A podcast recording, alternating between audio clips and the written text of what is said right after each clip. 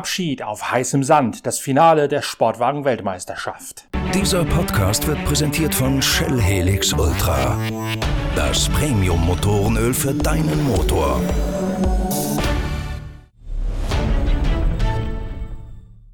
Ja, wir sind in Bahrain. Letztes äh, Rennen für die LMP1 Prototypen. Bisschen traurig bin ich, aber genauso bin ich jetzt aufgeregt über die Entscheidung für die Fahrerweltmeisterschaft. Alexander Wurz setzt den Ton für das bevorstehende Wochenende auf der Formel 1 Rennstrecke von Sakir in der heißen Steinwüste auf der Insel Bahrain steht der letzte Aufgalopp der LMP1 Prototypen auf dem Programm. Die 1000 PS Monster, die einst Porsche, Audi und Toyota in die Weltmeisterschaft und die 24 Stunden von Le Mans geschickt haben, erleben jetzt hier ihre finalen Auftritte auf der Abschiedstournee. Nur Toyota ist übrig geblieben in dieser wohl atemberaubendsten Fahrzeug Fahrzeugklasse, die der Motorsport jemals erlebt hat. Und natürlich reist eine ordentliche Portion Wehmut mit zum Saisonfinale und zum großen Kehraus der LMP1 in der WEC. Bahrain erlebt allerdings auch eine fürwahr dramatische Entscheidung in der Sportwagen-Weltmeisterschaft. Die beiden Toyota-Besatzungen Sebastian Buemi, Kazuki Nakajima und Brandon Hartley auf der einen Seite sowie Mike Conway, Kamui Kobayashi und Jose Maria Lopez auf der anderen Seite sind nach dem 24-Stunden-Rennen von Le Mans um gerade mal sieben Punkte voneinander getrennt auf den WM-Plätzen 1 und 2. Der Weltmeisterschaftsfight beim bevorstehenden 8-Stunden-Rennen von Bahrain hat es richtig in sich. In der Sportwagenszene spricht man ja gerne mal mit Startnummern statt mit Fahrernamen. So macht es auch unser heutiger Stargast Alexander Wurz. Boemi, Nakajima und Hartley, die WM-Spitzenreiter, tragen die Nummer 8. Conway, Kobayashi und Lopez, die zweiten, sind in der folgenden Analyse von Alexander Wurz jeweils als die Startnummer 7 unterwegs. Wir haben das Auto 8, das Auto 7, das gegeneinander kämpfen.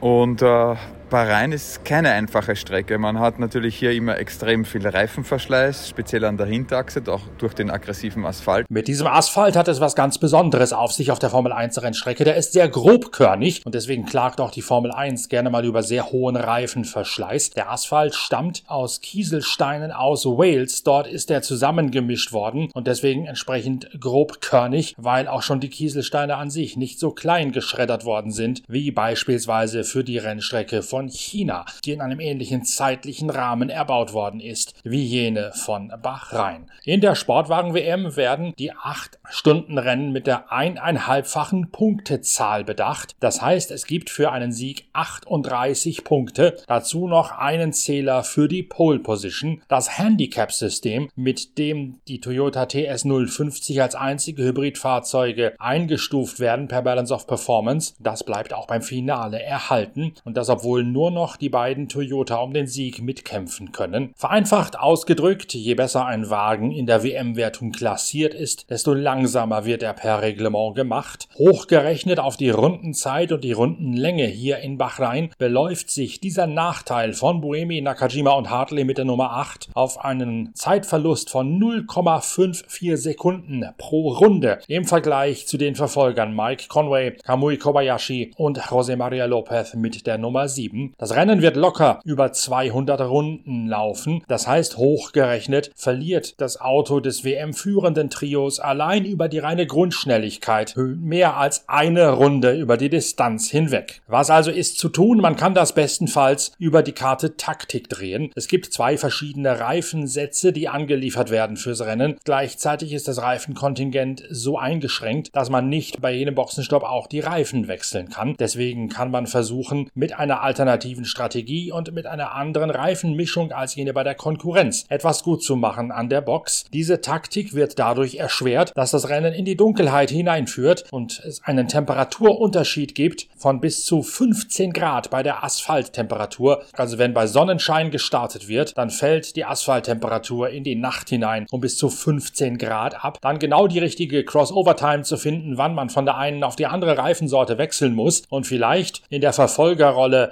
des Achterautos ein bisschen mehr zu riskieren beim Reifenwechsel und beim Mischungswechsel als die Nummer 7. Das wird die hohe Kunst dieses Rennens sein. Aber Alexander Wurz weiß, es spielt noch ein weiteres Element mit hinein. Wir haben für den Rennen Samstag, es wird hier am Samstag gefahren, äh, einen wechselnden Wind Und wenn jetzt äh, jeder Zuhörer glaubt, ja, das ist eh nicht so extrem, für unsere LMP1-Autos mit dem Hybridsystem, wo man Kurve für Kurve das Setup, das elektronische Setup äh, so ganz fein adjustieren muss, ähm, ist das ein bisschen Nervenkitzel. Und der Nervenkitzel ist dementsprechend hoch hier, weil es einfach nur noch um die Fahrerweltmeisterschaft geht.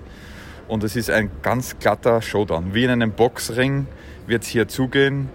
Zwei große Teams, äh, also Team 7, Team 8 kämpfen hier gegeneinander. Es sind zwar nur 24 Autos beim Saisonfinale am Start, trotzdem ist Alexander Wurz überzeugt. Das wird spannend. Also ich bin, muss ich ganz ehrlich sagen, äh, ähnlich aufgeregt oder gleich aufgeregt äh, wie in Le Mans.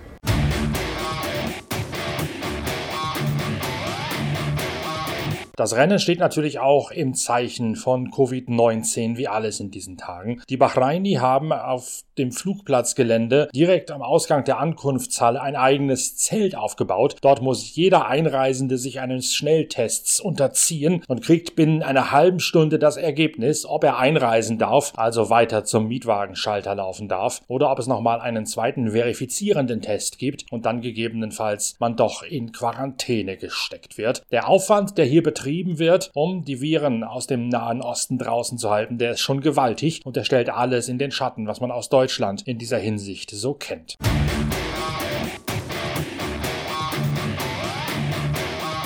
Trotzdem führt Covid-19 auch bei der Sportwagen WM beim Saisonfinale Regie, zumindest in der GT Pro Wertung, denn es gibt neben dem Abschied der 1000 PS LMP1 und dem Titel Showdown bei Toyota natürlich auch noch die zweite und die dritte Liga. Die GT Pro, das sind die dritte Liga und dort hat einer der Titelanwärter beim Finale die Segel streichen müssen, weil er Corona hat, nämlich Alex Lynn, einer der Aston Martin Werksfahrer. Er liegt gemeinsam mit Maxime Martin mit 15 Punkten Rückstand Rückstand auf Platz 2 in der Gesamtwertung. Lynn sitzt jetzt zu Hause in England in seinem Wohnzimmer in Selbstisolation. Seinen Platz nimmt Richard Westbrook, der ehemalige Ford-Werksfahrer und Porsche Supercup Gesamtsieger ein. Er kann den Belgier Maxime Martin allerdings nur noch unterstützen, seinerseits wegen der Punktevergabe nicht selbst noch Weltmeister bei den GT Pros werden. Auf Platz 1 in der GT Pro Wertung liegt der Dänenzug. Marco Sörensen und Niki Thiem haben besagte 15 Punkte Vorsprung auf ihre Aston Martin Teamkollegen Lynn und Martin, wo Lynn im Krankenstand ist. Auf Platz 3 Alessandro Pierguidi und James Calado mit weiteren 11 Punkten Rückstand. Auch die können theoretisch noch GT-Weltmeister werden. Und ganz theoretisch, rein rechnerisch, sogar noch die Porsche-Besatzung Kevin Estre und Michael Christensen auf Gesamtrang 4 in der Tabelle. Porsche hat im Vorfeld dieses Rennens getestet in Vallelunga und dort noch einmal die Stärken des 911 RSR der Evo-Stufe weiter bündeln können. Im vergangenen vergangenen Jahr waren die Elver in Bahrain schon mit die schnellsten Autos. Das hat die Qualifikation gezeigt. Im Rennen haben die Schwaben es dann nicht umsetzen können. Trotzdem rechnen sich Estre und Christensen zumindest gute Chancen auf ein versöhnliches Einzelergebnis aus. Ob es dann in der Weltmeisterschaft doch noch zur Sensation langt, das liegt nicht mehr in den Händen der Porschianer. Dazu müsste bei Sörensen und Team, aber auch bei Martin und Westbrook schon ziemlich der Blitz einschlagen. Und dann sind hier immer noch Pierre Guidi und Calado im Ferrari in der besten. Abstauberposition.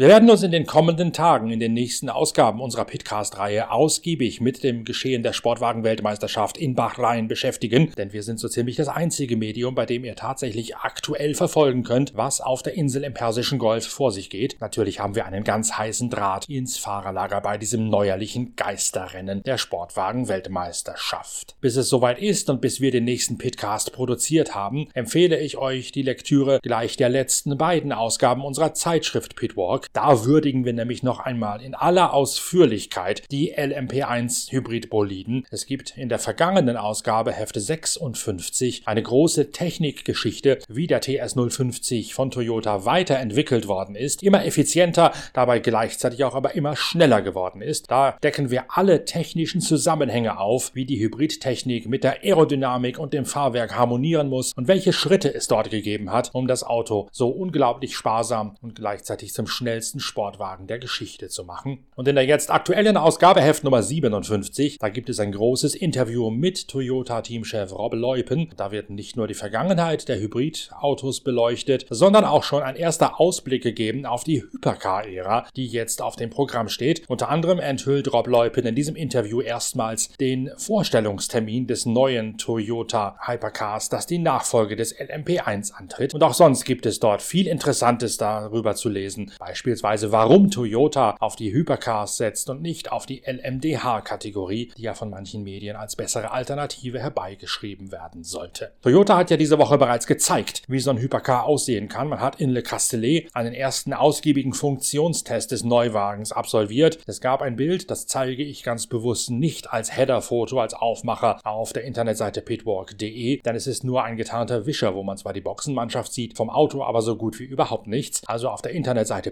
pitwalk.de, der Heimat dieser Pitcast-Reihe, da seht ihr stattdessen nochmal ein Abschiedsbild vom Toyota TS050 vor dessen großem Farewell-Rennen, den 8 Stunden von Bahrain. Lest alles über diese Toyota TS050 und den Abschied der LMP1, aber auch über den Porsche 917 und dessen legitimen Urgroßvater, den Porsche 917, in der neuen Ausgabe der Zeitschrift Pitwalk in der Monster AG bzw. dem Interview mit Rob Leupen und klickt euch bald wieder rein in die nächste Folge von Pitcast, dann mit einem Trainingsupdate direkt von Bahrain. Bis dahin tschüss, danke fürs Reinhören, empfehlt uns weiter, liked uns, gebt uns Däumchen und abonniert uns. Bis bald, euer Norbert Okenga.